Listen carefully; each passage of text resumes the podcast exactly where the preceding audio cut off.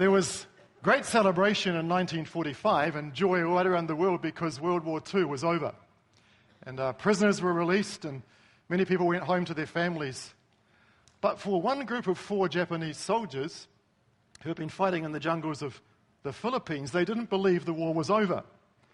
And so they continued to fight and hid in the jungle.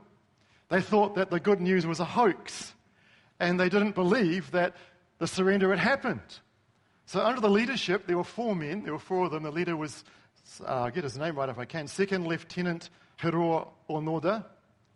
And under his leadership, these four men hid in the jungle, eating when they could coconuts and bananas, and they were stealing from the local farmers and livestock, and they were attacking the locals at times too, and they were performing this sort of guerrilla type warfare.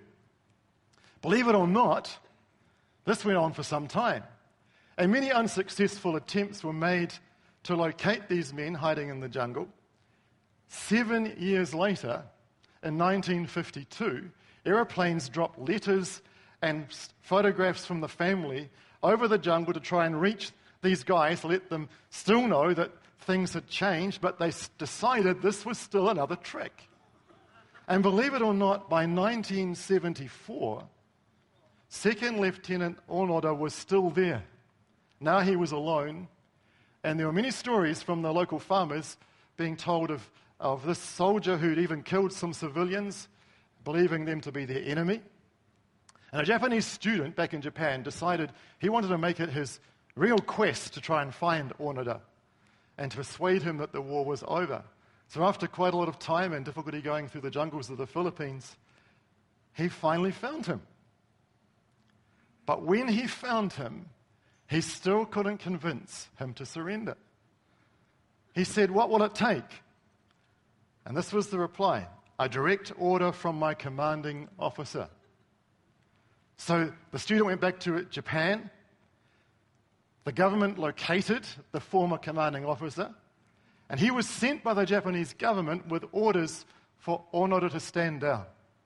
And for him, the war was finally over in March 1974, 29 years after World War II ended. True story. See, for all those years, Onoda couldn't accept the good news that the hostilities were long over. He thought it was a hoax. The war had ended. He just did not believe this good news It was too good to be true. In his mind, the war was still a reality.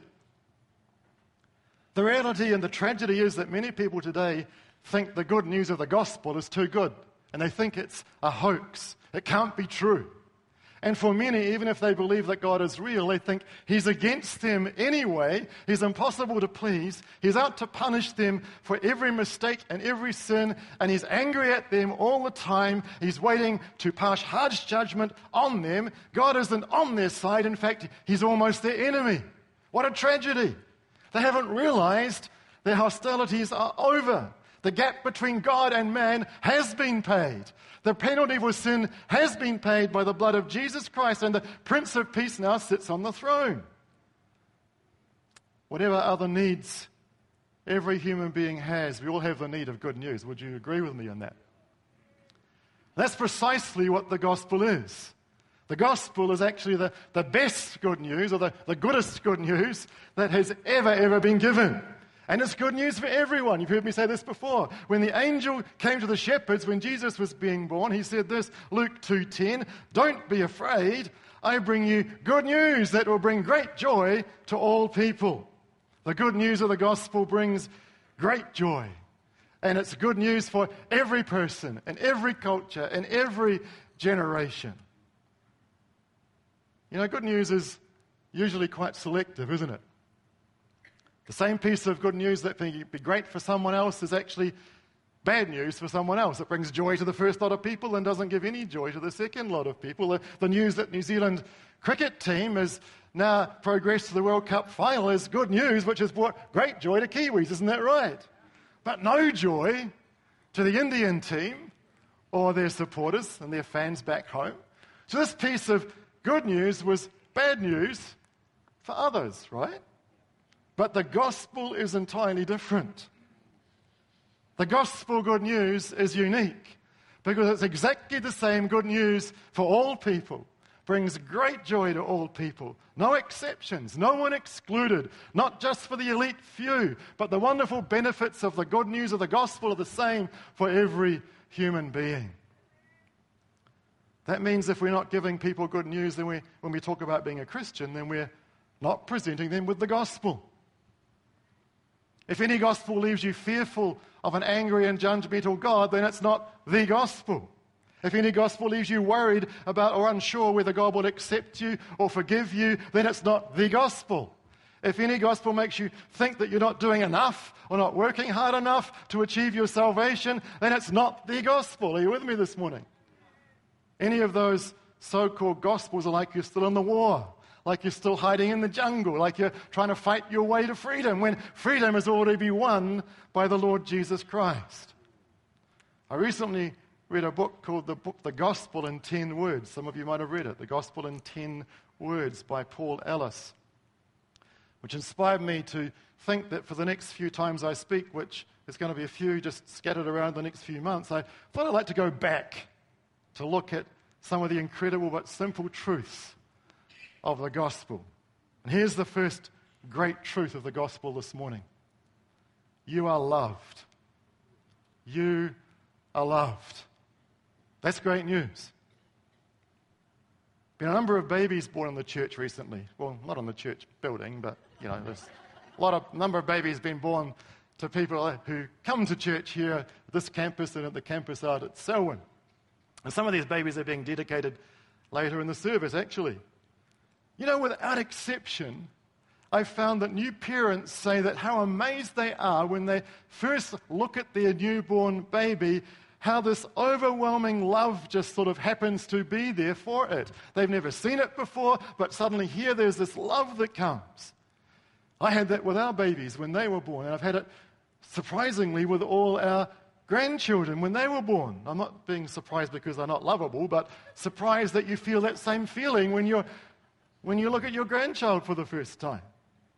And at the beginning, of course, all that a baby does is sort of eat and sleep and fill its nappies and eat and fill its nappies and sleep and fill its nappies and cry and fill its nappies and, you know, and probably in a different order than that, but you know what I mean, don't you? There's not much else that happens. But as the months go by and they get a bit of understanding, we spend time training them, don't we? We spend time guiding them and helping them learn what's acceptable behavior and what's not acceptable behavior and what's wrong and, and what's right, helpfully. And, and they do a lot of things we don't appreciate, don't they, really? But, and as they get a little older, around two or three, they start to test the boundaries, don't they? And see whether they can get away with something. And they start to do things around two or three that they know they shouldn't do now. They didn't know when they were little, but now they start to know that they shouldn't be doing it. And we would just call that just plain naughty, right?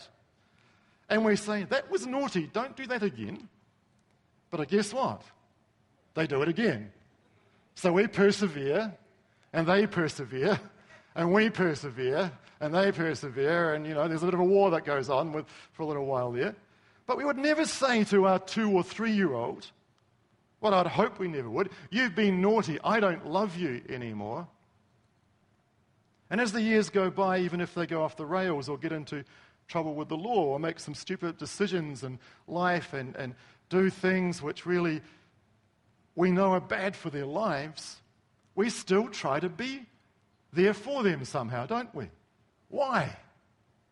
Because we love them even though what's happening and what they're doing and the decisions they're making might break our heart, at times we don't say to them, because you've done these dumb things or these stupid decisions, I don't love you anymore. Yet, how is it that we get the idea that God isn't as loving as we are?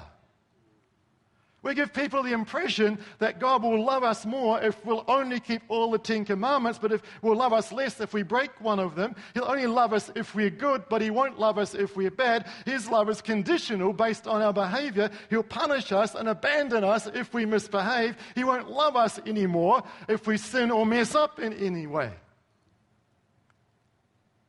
So, what does the Bible say about this?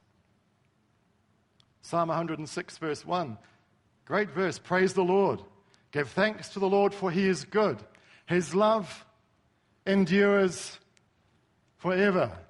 Great two words, endures and endures, you know, through all things, for all time. Endures forever. Psalm 54, verse 10 Though the mountains be shaken and the hills be removed, yet my unfailing love for you will not be shaken, nor my covenant of peace be removed, says the Lord, who has compassion on you. That verse doesn't say, My unfailing love for you will be shaken and will fail when you do such and such. It's unconditional.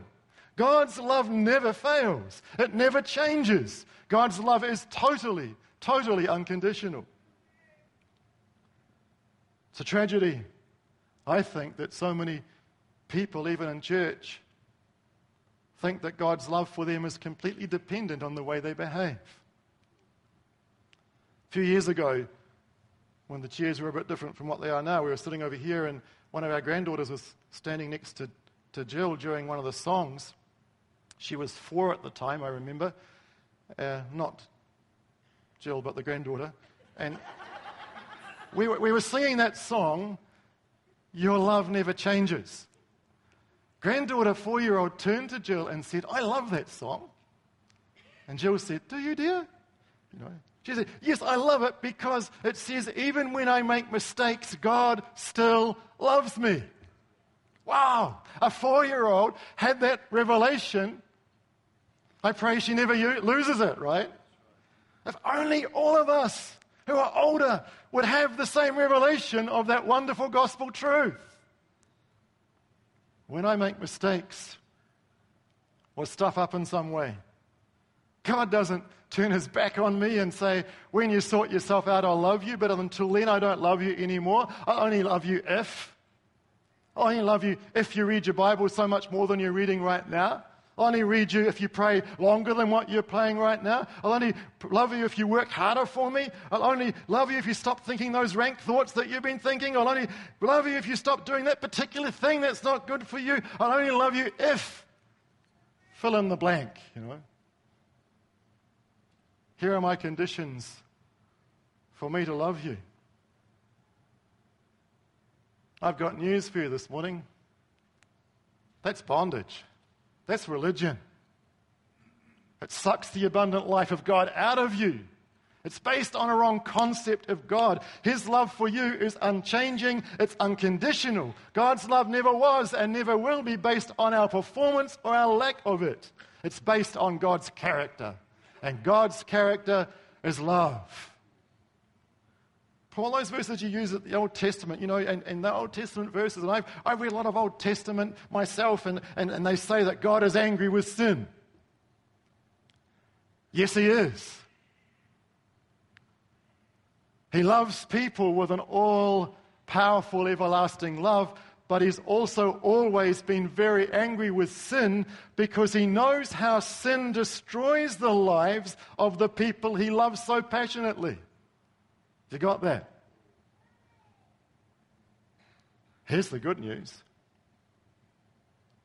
God judged sin and dealt with it once and for all over 2,000 years ago. Listen to this verse from Romans chapter 8. Romans is one of my favorite books. I've been reading it over and over lately. I, finish it and go back and start again. Still don't know much about it. Romans 8, verse 3. The law of Moses was unable to save us because of the weakness of our sinful nature. So God did what the law could not do. He sent his own son in a body like the bodies we sinners have. And in that body, God declared an end to sin's control over us by giving his son as a sacrifice for our sins. Did you get that phrase? God declared an end to sin's control over us. I think that might have been a cough of amen, I'm not sure. God declared an end to sin's control over us. Does anyone like that thought? God declared it. And when God declares something, it really does something. He declared, Let there be light, and there was light. He's spoken to the dust of the earth and formed man by his word. When God says something, something happens. God declared an end to sin's control over us. Here, the cross is God shouting at sin, Let my people go. Sin's price has been paid. It is finished. It is accomplished. Now, I know we can hardly get our minds around that. The trouble is, we get our mind in the way. It's our heart that responds to God, not our head. Sometimes our head follows on well after, but if we try and do it the other way around, we get ourselves into big trouble. We've done nothing to deserve this. And we can never, ever do something to deserve it. God has done it all out of his all powerful, unfailing love. Romans 5, verse 8. But God showed his great love for us by sending Christ to die for us when we'd cleaned ourselves up and began to be good and deserve it. Sorry, that was the wrong translation. God showed his great love for us by sending Christ to die for us when? While we were still sinners. What sort of love is that? God didn't wait till we started behaving ourselves and were being good until He showed His great love. He did so while we are still sinners. He says, You are loved. I love you. I made you. You are mine. I saved you and purchased you with the blood of Jesus Christ. We can't put, we can't, we can't put qualifying statements on the extent and the power of God's love. We can never say God loves you except when you, when you do this or don't do that. Or God loves you when, or God loves you but. No exclusion causes to the love of God. God doesn't love us because we are lovely. He doesn't love us because we're cute and lovable. He loves us because He is love. It's His nature to love us with no exceptions. Love is his motivation for everything he does. God's love is not less than the greatest love of humans, his love is infinitely greater. It's unconditional, will last throughout all eternity. Let's go back to Second Lieutenant Hiro Onada for a moment. Onoda, sorry. I guess he's not here to worry about it, so it doesn't matter. It's okay.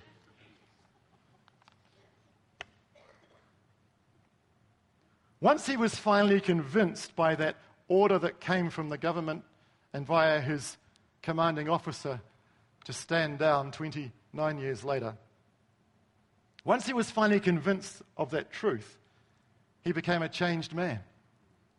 He stopped being a danger to the Filipino farmers and later, in fact, was pardoned by the president of Philippines for the lives he had taken, bearing in mind he believed that the war was still on. Onoda later donated money to build a school in the Philippines in the area he'd been a fugitive in the jungle there for all those years. And he also set up educational camps in different parts of Japan for young people. He died at the age of 91 in 2014. The truth was, the war had ended 29 years before. But it was only when Onoda had, was convinced about the truth that it had any effect on his life. There's no question that God loves you. He has shown it so clearly. That's the truth. But the truth itself doesn't set you free. It's knowing the truth, it's being convinced about the truth that sets you free. And once you're convinced of God's love for you, you'll be completely changed. The Apostle Paul was one that had the truth. He was raised and educated in such a way that he was virtually an expert in the law and the Old Testament. But with all that truth he had, he terrorized and persecuted the early Christians. One day, Paul had an encounter with the love of God personified in Jesus Christ. That encounter transformed him. And you hear what he says in Galatians 2, verse 20. He says, The life I now live in the body, I live by faith in the Son of God who loved me, there's that word, and gave himself for me. Now, when I was young, we used to sing a hymn. Some of you might know this one, one of the many that Charles Wesley wrote. It was one he wrote to, about his experience of great joy when he became a Christian. The chorus says this, some of you know this amazing love. How can it be that thou, my God, should die for me? Amazing love. How can it be? And see, we have the Apostle Paul writing, God loved me. Jesus loved me. Jesus gave himself for me. And here we have Wesley saying, Amazing love, God should die for me. The truth already existed before Paul and Wesley both stumbled upon that, before they believed it. But the truth didn't change them. Their lives were completely transformed when they were personally convinced about the truth and they knew it for themselves. Many years ago, Jill and I lived in Wellington for a while, and we survived living in Wellington, by the way, too. So, sorry, Paul, who's from Wellington, born and bred, delivered when he came to Christchurch, but he's here. He saw the light. We got to know some amazing people that we were with in that time. One was a young man called Joe. Joe had been a gang leader in a very famous gang in the time. He was a street fighter, really tall guy, strong, athletic, violent young man. He told me that how he would walk down Cuba Mall in Wellington, and by the time he got to the other end of Cuba Mall, he was so exhausted because he hated everybody he saw. But when he understood the good news of the gospel, and when that truth came as a revelation to his life that God actually loved him, he received that love, and the transformation in his life was incredible. He had this amazing, beaming smile with a few teeth missing, and he loved people with the love of God. See, the greatest word for love that's ever been spoken is Jesus. If the gospel could be summed up in one word, it would be Jesus. If someone asks you why are, you're a Christian, the answer is Jesus. If they ask you what makes someone a Christian, our answer should be well, it's not in keeping the Ten Commandments. It's not even trying to live a good life. It's not trying to do good for others. In fact, it's not trying to do anything at all. Because nothing can ever be enough but it's responding to the great, unfailing, everlasting love of God displayed in Jesus. That's the truth of the gospel. Paul tells us that absolutely nothing can ever separate us from the love of God. No circumstance, nothing in our past, nothing in our future, not even physical death can separate us from his unfailing love because he keeps loving us right throughout eternity. There's absolutely no question this morning that God loves you. The real question is do you love Him in return? The only thing that can separate you from the love of God and from experiencing His love in your life is your refusal to receive it. Everything changes when you respond to His love and receive it. What a transformation that many of us here know has happened in our lives. There's only ever been one place for us to find the unconditional love of God that we all need. It's in the love of God through Jesus. That is the good news of the gospel. Gospel is God's passionate declaration of his undying love for us. It's unconditional, unchanging everlasting. We close our eyes for a moment this morning. I'm going to ask the team to come back up. Very shortly, we're going to sing a song. Before we do that, can we just all contemplate for a moment? And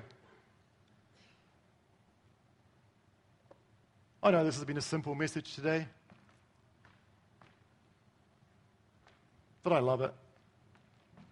We have to be reminded of God's love for us in a world that does everything it can to undermine things we believe in, things we stand, hold to be true, even our own confidence and our own abilities. Just so many things come against us. Life is difficult. In the midst of all of it, God loves you. I just wonder if we can have a few moments quietness before we start even playing anything. Is that okay, team? Just in these moments, I'm going to ask the Holy Spirit to speak into our hearts. Even the baptism of the Holy Spirit is God baptizing us with love, really, overflowing Himself, filling us with Himself. Holy Spirit, I ask this morning, can you come with a revelation of your love? Far beyond words that have been said today. I know, Lord, that you can come and speak into hearts right now that are far beyond my or anyone else's ability to speak it. So we invite you, Holy Spirit, to come. Overshadow us with your love. Lord, this morning, those who have had difficulty accepting the love of God in their lives, I'm praying right now that they will have that revelation of the truth. They will know the truth. They will experience the truth. Holy Spirit, come.